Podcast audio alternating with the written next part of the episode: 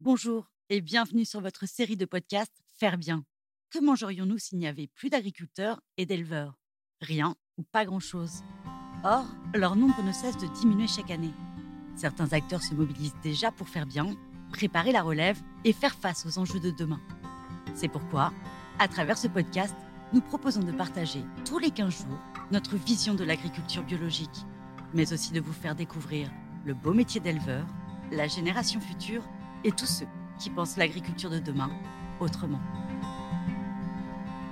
Au programme Rencontres, Innovation et Immersion, bienvenue dans ce podcast Faire Bien. Je pense que mes parents me font assez confiance pour savoir que je partais pas euh, faire n'importe quoi. Nos amis, ça a été un engouement total. euh, Ils ont trouvé ça euh, trop bien. Je dirais que le premier réseau qui s'est fait, c'est le réseau agricole. On est quand même assez nombreux à s'installer, à avoir une vision un peu différente en tout cas de l'agriculture euh, telle qu'elle est pratiquée aujourd'hui. Des exploitations qui sont plus à taille humaine, des produits de qualité, etc. Au niveau des gens qui sont nos clients aujourd'hui, le fait qu'on s'installe en agricole, c'est aussi synonyme de ah bah voilà, ça c'est des gens qui sont courageux.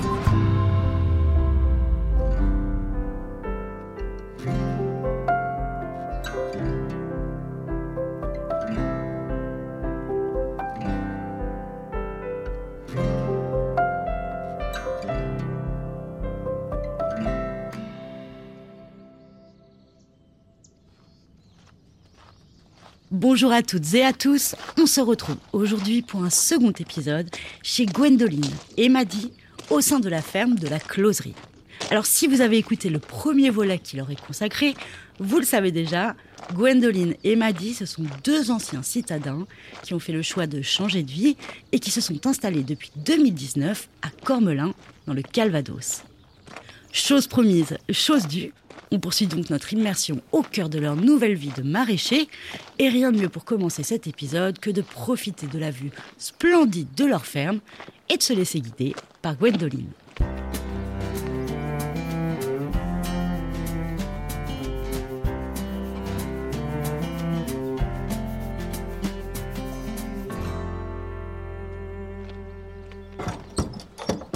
Alors là, on vient de passer devant la pépinière.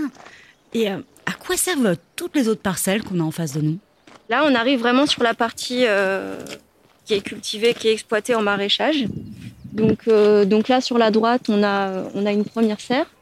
Et puis, on en a une seconde derrière. Et euh, l'année prochaine, on en installe une troisième. Et puis, euh, en face, euh, euh, ce sont euh, les parcelles cultivées euh, dehors, donc en plein champ. Il y avait les choux, euh, les navets, les poireaux. On a encore des carottes là-bas. euh, à droite, on avait toutes les courges qui ont été récoltées euh, à l'automne. On a encore des, parcelles derrière les serres, avec notamment les fraises euh, et tout ce qui est vivace, rhubarbe, topinambour, euh, etc. Et sur la gauche, en fait, tout ça, ça n'existait pas du tout. D'ailleurs, sur tout le terrain, on voit tous les arbres qu'on a plantés, en fait, depuis qu'on est arrivé ici. C'était complètement vide à notre arrivée. Et quel genre d'arbres Alors on a replanté euh, pas mal d'arbres fruitiers, euh, des pommiers à couteau, des poiriers à couteau, des pruniers, euh, du kaki, des figuiers. Qu'est-ce qu'on a mis encore? Des groseilliers, des myrtillers. On a aussi planté des, des arbres, du tilleul, des châtaigniers, des noisetiers, des cerisiers aussi. Tout ce qui était possible de planter en Normandie en fait. Parce qu'on est quand même contraint par la météo et par le climat. Donc voilà, tout ce qui est adapté à la Normandie. Et puis euh, tout a été clôturé pour faire des petits parcs à moutons euh, et également pour les poules qui se trouvent euh, bah, juste en contrebas. Là, elles sont contentes, elles ont 2500 mètres carrés pour elles toutes seules. Ah ouais, là, elles sont bien les poules. Oui, oui, bah ça c'est sûr, c'est de l'élevage en plein air. On essaye de, de leur donner tout ce qu'il faut pour qu'elles soient bien. Quoi. Elles sont trop bien. En plus, on leur a planté des arbres qui sont pour nous des arbres d'ornement, mais qui font des, des petits fruits en fait. Ces petits fruits-là, ben, elles vont pouvoir les manger euh, à la saison. Et vous avez combien de moutons? Alors euh, aujourd'hui, on a, on a 16 mères. Et on espère, enfin, on, c'est pas on espère, on fait en sorte que ça, se- ça grandisse encore un petit peu. Euh, on aimerait bien avoir une vingtaine de mères. Peut-être qu'un jour on en commercialisera, pour l'instant c'est pas le cas. Et alors, pour l'anecdote, ce sont des moutons que tu as achetés à. À Colin et Lucie. les premières brebis, on les a achetées à Colin et Lucie. On a aussi des petits, moutons noirs, des moutons d'Ouessant, qui sont mélangés avec les autres, mais là c'est pour l'agrément parce que parce qu'on aime bien ces moutons, ils sont trop mignons.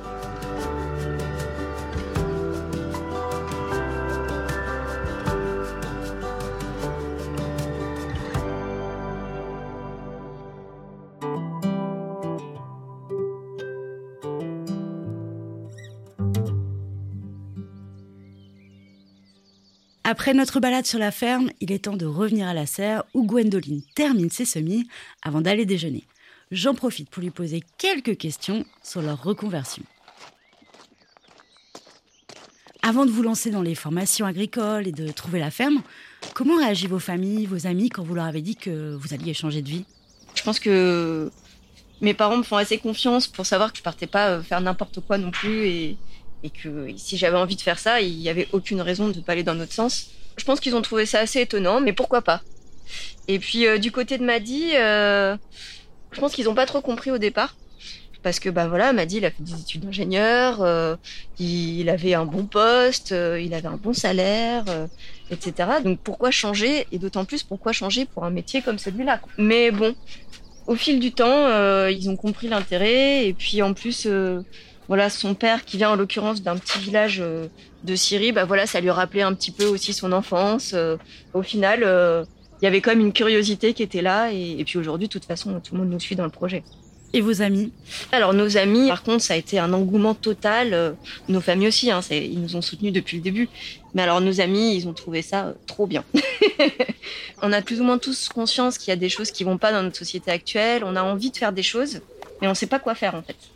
Et du coup, en nous soutenant, je pense que d'une certaine manière, c'était une façon d'apporter aussi une brique à l'édifice, quoi. Entre guillemets. Oui, parce que quitter sa région, ses amis, sa famille, bref, toute sa vie sociale, ça peut faire un peu peur. Est-ce que vous, vous aviez cette appréhension ou pas du tout?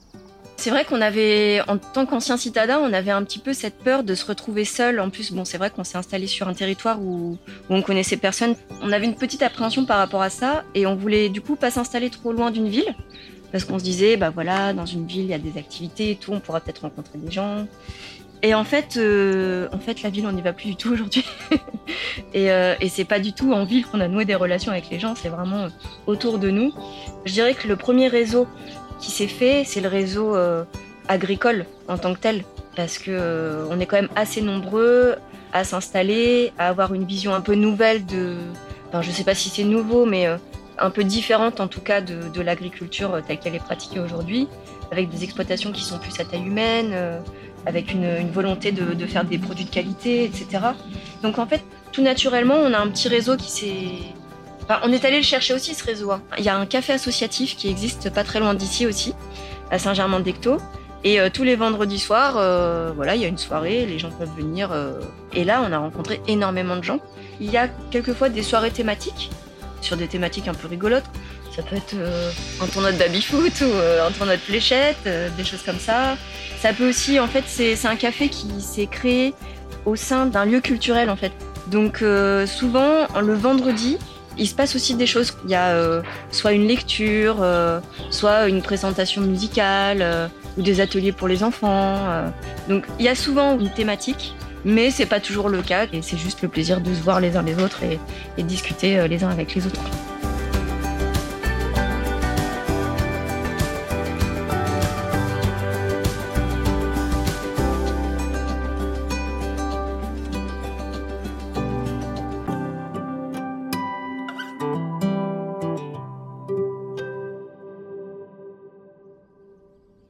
Et du côté des agriculteurs locaux et de vos clients, ça a été facile de s'intégrer?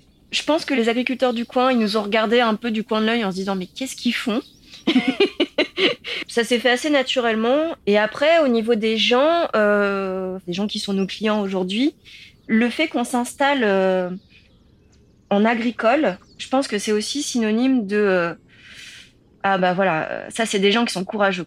Je pense que ça nous a aidé aussi d'avoir ce statut agricole. Ça nous a aidé dans nos relations. Depuis vraiment les tout débuts, on a rencontré plein de gens et, on a plein de gens, on a fait plein de chantiers sur la ferme parce que quand on est arrivé ici, c'était une ferme qui était à l'abandon depuis plusieurs années. Donc euh, il y avait vraiment, vraiment beaucoup de nettoyage à faire. Il y avait la, ce que je disais tout à l'heure, la taille des vergers, il y avait, euh, il fallait installer les serres, il y avait plein de gros chantiers. Et on a plein de gens qui sont venus nous aider. Et notamment pour le chantier euh, de taille des pommiers. On avait simplement créé un événement sur Facebook euh, en disant voilà, on fait un chantier participatif. Euh, et on avait rencontré une personne qui était assez expert dans tout ce qui était taille des arbres. S'appelle Georges Jauré. Et en fait, on lui a demandé si bah, si ça l'intéresserait de faire une petite initiation euh, à la taille du verger pour nous, mais éventuellement pour d'autres personnes qui viendraient nous donner un coup de main. on a créé un événement Facebook et en fait, il euh, y a plein de gens qui se sont inscrits qu'on connaissait même pas. Donc on a fait euh, deux jours comme ça de taille des pommiers avec voilà repas convivial le midi. en plus il avait fait hyper beau ce week-end-là, on se serait cru vraiment presque en été quoi. Il faisait 20 degrés et on a rencontré aussi des gens comme ça quoi. En fait à chaque fois qu'on a fait des chantiers, on a rencontré des nouvelles personnes. Donc c'était super. Il y a aussi une notion de solidarité quand on vit à la campagne, qui est pas forcément inexistante, mais moins évidente quand on vit en ville.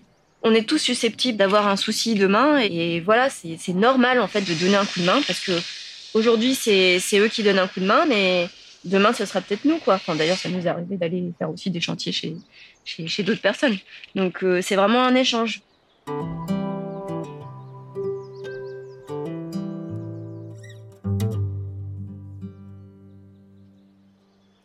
Avec ce recul depuis votre installation en 2019, qu'est-ce que tu préfères finalement dans ta nouvelle vie? Ce que je préfère dans ma nouvelle vie, c'est les relations que j'ai euh, au quotidien euh, avec, euh, avec les gens qui nous entourent, en fait, que ce soit nos clients ou nos amis. Ça, c'est vraiment un, truc super. Et puis l'environnement, quoi. Le cadre de vie, en fait. Enfin, voilà, ici, on n'entend pas les voitures, quoi. C'est moi le matin quand je me lève, j'entends juste les petits oiseaux et on est libre de faire comme on veut, quoi. Mais bon, c'est aussi propre à, peut-être à tous les chefs d'entreprise. Voilà, est maître de nos décisions, mais en tout cas, ce que je préfère ici, c'est vraiment euh, le cadre de vie et au sens global, quoi. Aussi bien euh, l'environnement que, que les gens.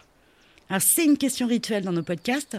Quel conseil tu donnerais, toi, à ceux qui s'interrogent, qui hésitent à changer de vie, à se lancer et vivre de leur passion?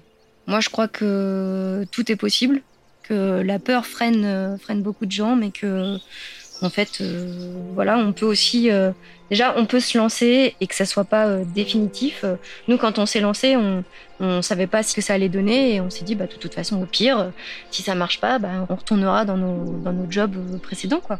Et ce qui est super important, par contre, alors je parle vraiment pour la partie agricole, d'aller voir des producteurs, d'aller voir la vie paysanne, ce que c'est. Il y a beaucoup de gens qui se lancent ou qui souhaitent se lancer dans le maraîchage parce que voilà, on en parle beaucoup, il y a tellement de métiers possibles dans l'agriculture et je pense que vraiment c'est super d'aller voir les producteurs et, de se tester. Dès qu'on peut, de, faire des petits stages. Euh, enfin, moi, je, je connais pas de producteur qui sera pas OK pour accueillir une personne qui a envie de découvrir le métier. Donc, c'est bien de se confronter un petit peu à la réalité euh, avant de se lancer.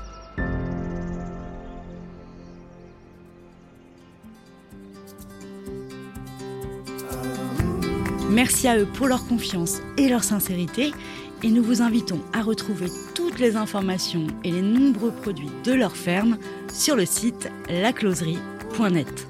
Alors si ce n'est pas déjà le cas et que ces sujets vous intéressent, n'hésitez donc pas à écouter l'épisode que nous avions dédié à la reconversion de Linda, qui est propriétaire de la ferme d'Éden.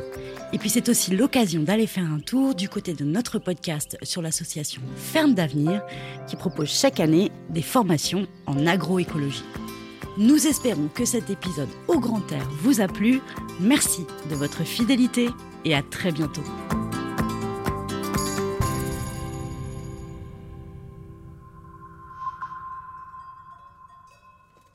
Vous avez aimé ce podcast? N'hésitez pas à nous laisser un like ou un commentaire sur votre plateforme préférée.